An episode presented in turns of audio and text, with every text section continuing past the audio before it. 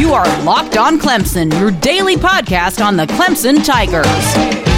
Part of the Locked On Podcast Network, your team every day.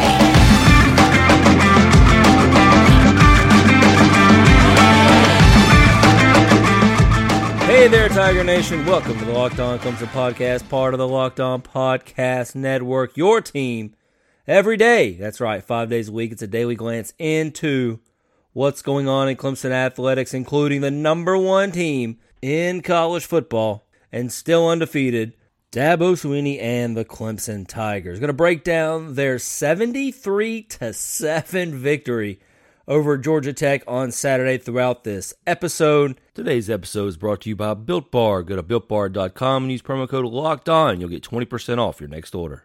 And looking forward to diving deep into what happened in this game in terms of why things went Clemson's way, and how it snowballed on the Yellow Jackets so quickly.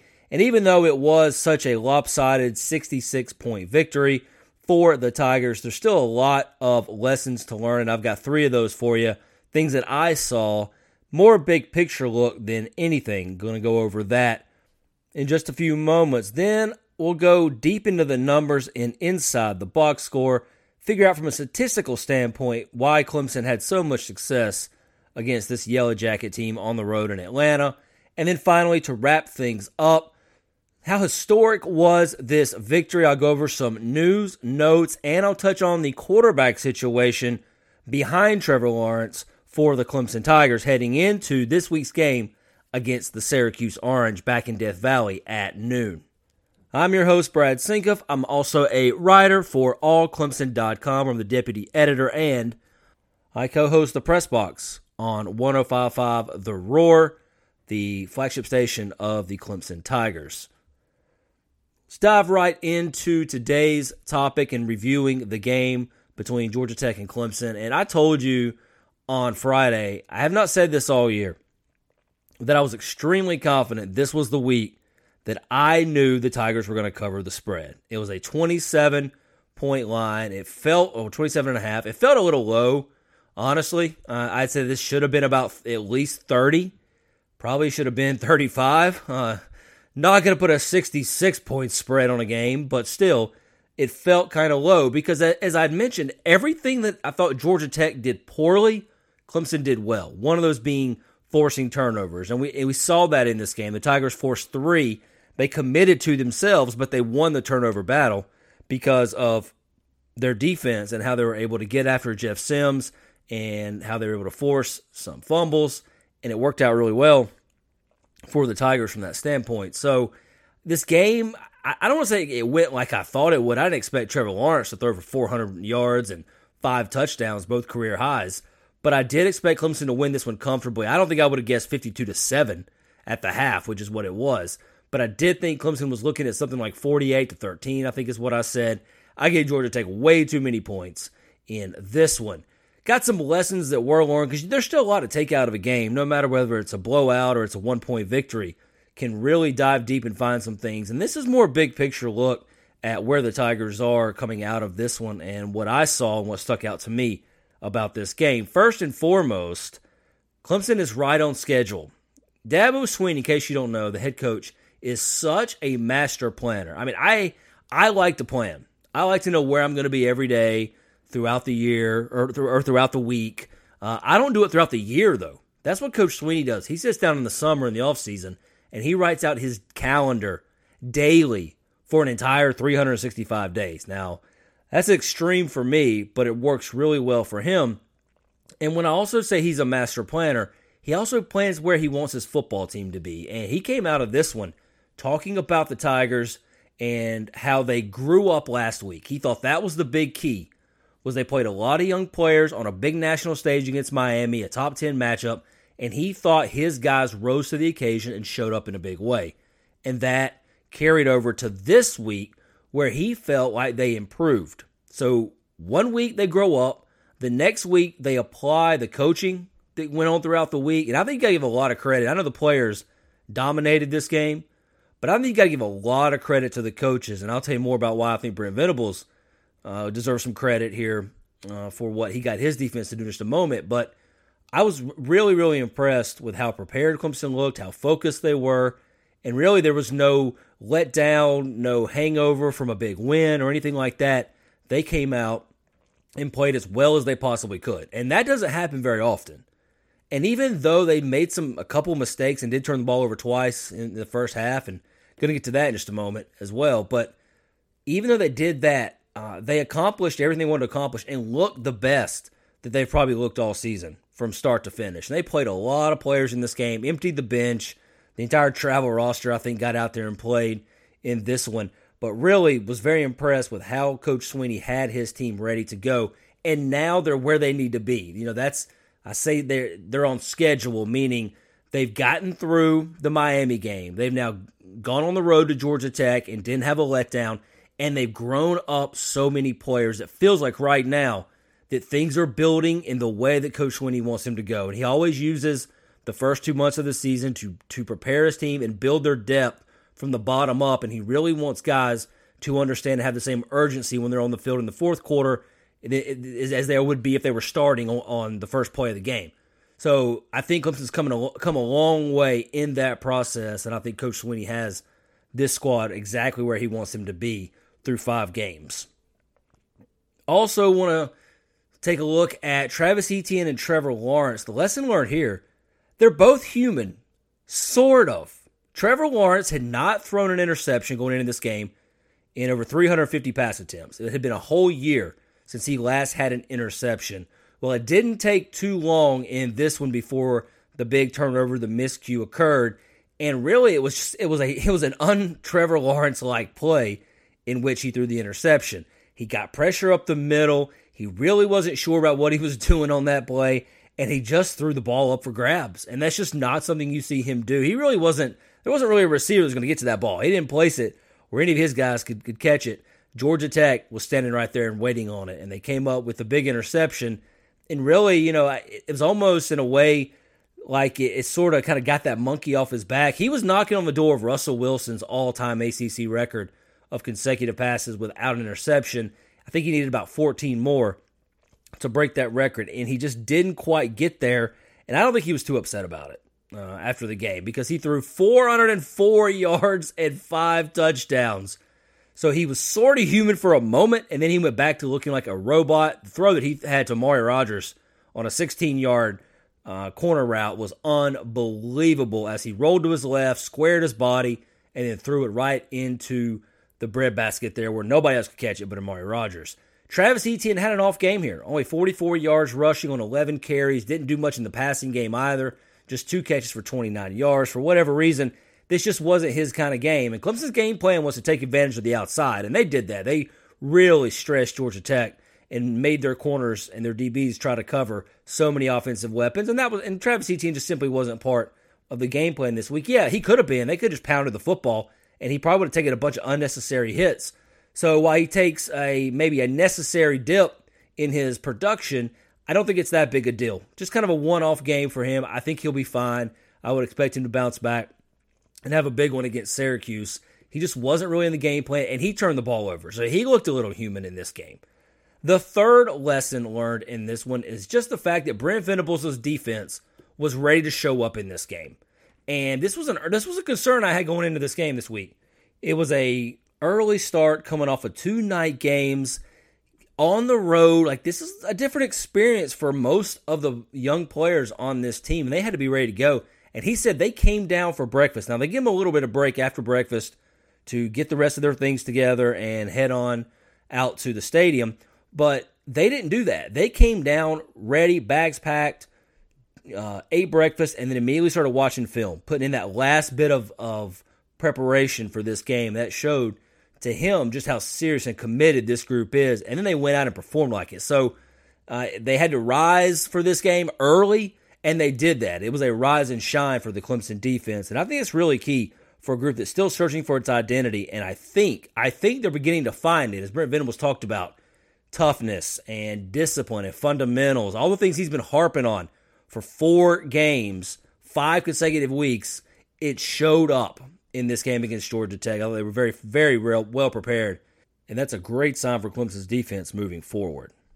Coming up next, going to dive deep into the numbers and take a statistical look at why the Tigers were able to come out with a 70, 73 to 7 victory. We'll talk about that in just a moment. But first, let me tell you the best way to chill on the weekends. I mean, what is it for you that makes you just kind of sit back, relax, take it easy, turn on the, the football on the TV screen, and just whew, let out one of those?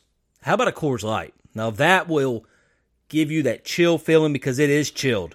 Uh, whenever you need that moment just to get away from everything, take a break, put your sports on, and enjoy it, Coors Light is there for you. Even if your team is off that week or maybe they're postponed or canceled in this day and age, that's okay. There's still plenty of sports on TV right now, and you can sit back and chill with a Coors Light.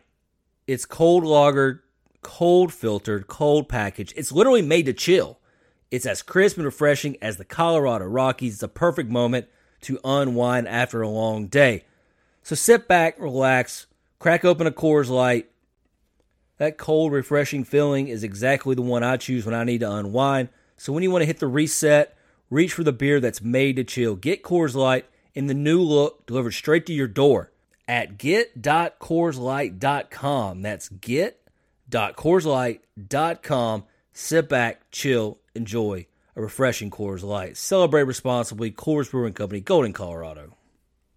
Everybody's trying to get more protein in their diet. Well, why don't you do it with something that tastes good, that makes you feel good about what you're eating? Try Built Bar. It's the best tasting protein bar out there. 18 amazing flavors. It's a delicious er, an improved Built Bar. How about the caramel brownie, the brand new cookies and cream, the lemon almond cheesecake? How about an apple almond crisp for those crisp mornings here in the fall? Check out their 12 original flavors as well, like the raspberry, the German chocolate, salted caramel, double chocolate, coconut, you name it, they've got it. Bars are covered in 100% chocolate. They're soft, they're easy to chew. There's something for everybody with Built Bar. It's great for the health conscious guy. You can help yourself lose or maintain weight and still get that delicious treat and not rob your body of flavor. They're low calorie, low sugar, high protein, high fiber, great for you out there doing the keto diet. And I mean, for example, the the peanut butter, 19 grams of protein, 180 calories, 5 grams of sugar, 5 grams of net carbs. That's what you're going to put in your body. So check it out today. Go to builtbar.com, use promo code locked on. Going to give you 20% off your next order. Just type in locked on in the promo code, 20% off at builtbar.com. Now it's time to take a deeper look into Clemson's win over Georgia Tech, 66 point spread in this one. The Tigers cover the line with ease and do it in a big way with 73 points, and 52 of those came in the first half when the offense was just absolutely rolling. Trevor Lawrence got going early and often, hooked up with 10 different receivers in the first half, finished with 404 yards, 24 of 32 passing. Quarterback rating uh, was really solid, over over 215 in this one, and he looked he looked good. I mean, he had the one interception, but from a statistical standpoint, it's hard to find anything else wrong uh, with his performance. Clemson 671 yards in this game, a season high for the Tigers on offense. In fact, they didn't have a game with more yards than that uh, since last year against Boston College when they had 674 yards. So the offense really took advantage of a Georgia Tech defense that just couldn't cover and they couldn't handle Clemson's speed. That was really, a, really one of the biggest uh, disadvantages in terms of speed that I feel like I've seen in a long time between two teams. And Amari Rogers was the big beneficiary of that uh, ability to break down and win one on one matchups. He finished with 161 yards. That's a career high. He caught two touchdowns on six receptions, had seven targets, averaged 26.8 yards per catch. He had an 83 yarder. It was the second longest connection between Rogers and Trevor Lawrence. Last year they had that uh, 87 yard connection against Syracuse on the road. So those two getting together on a deep route that was really cool because Amari Rogers said he's, he knew it was coming. He knew what the scripted play was. He knew what he had to run on that play, and he just sort of sat there and waited and was able to uh, run right by the guy as the safety had to come up and take the tight end. it left him in, one-on-one matchup with a nickel safety, and he burned him and went the distance for a huge touchdown that had just come on the heels of Georgia Tech scoring a on a 59-yard bomb, and Clemson answered with one play, and that was Lawrence to Amari Rogers. You would expect a team to absolutely dominate yards per play, and that's a great indicator of just how good an offense was. 7.6 yards is what Clemson averaged every single play uh, in this game.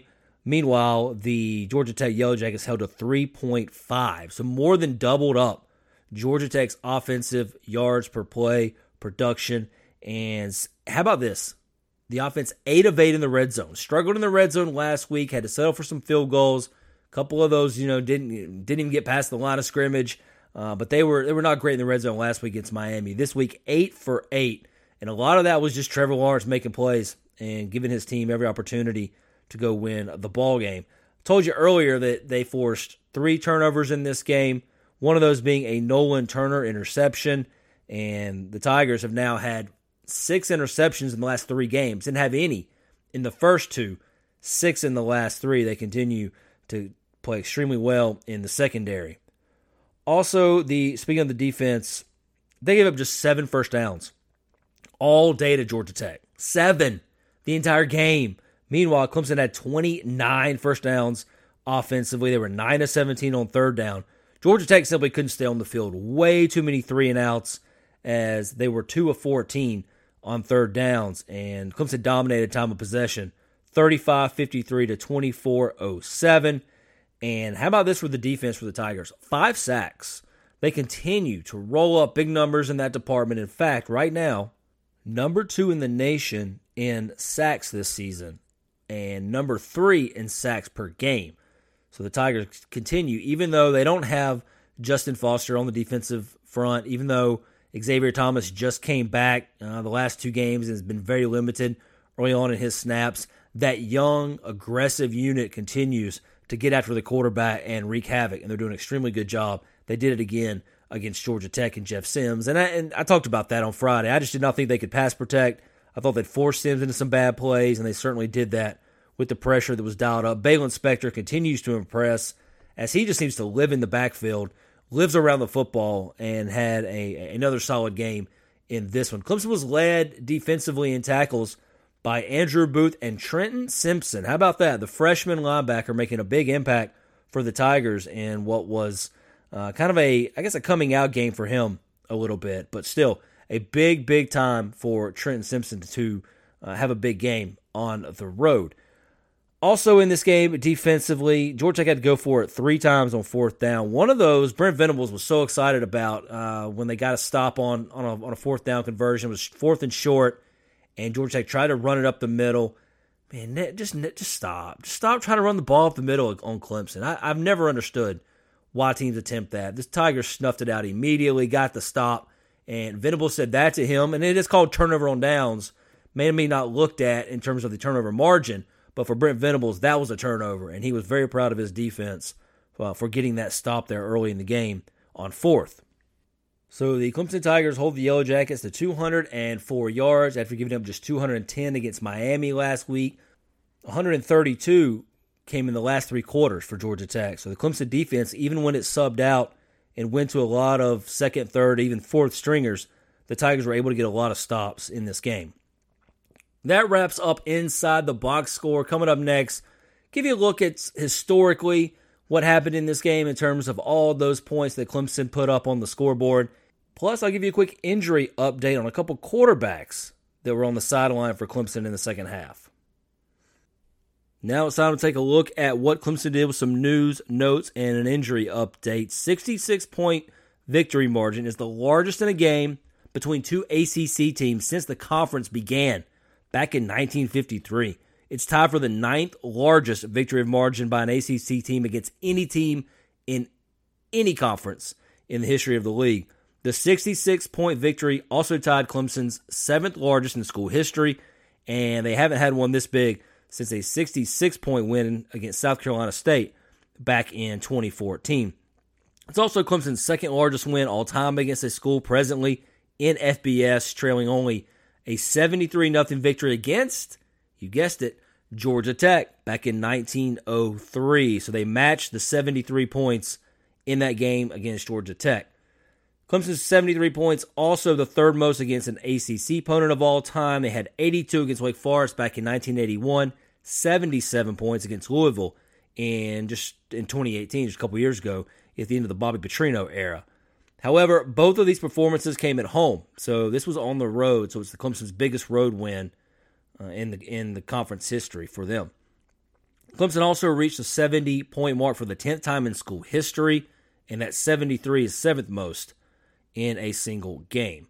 Clemson's 73 points, also second most in a road game in school history. They had 94 against Furman in 1915, and of course, that 73 against Georgia Tech back in 1903.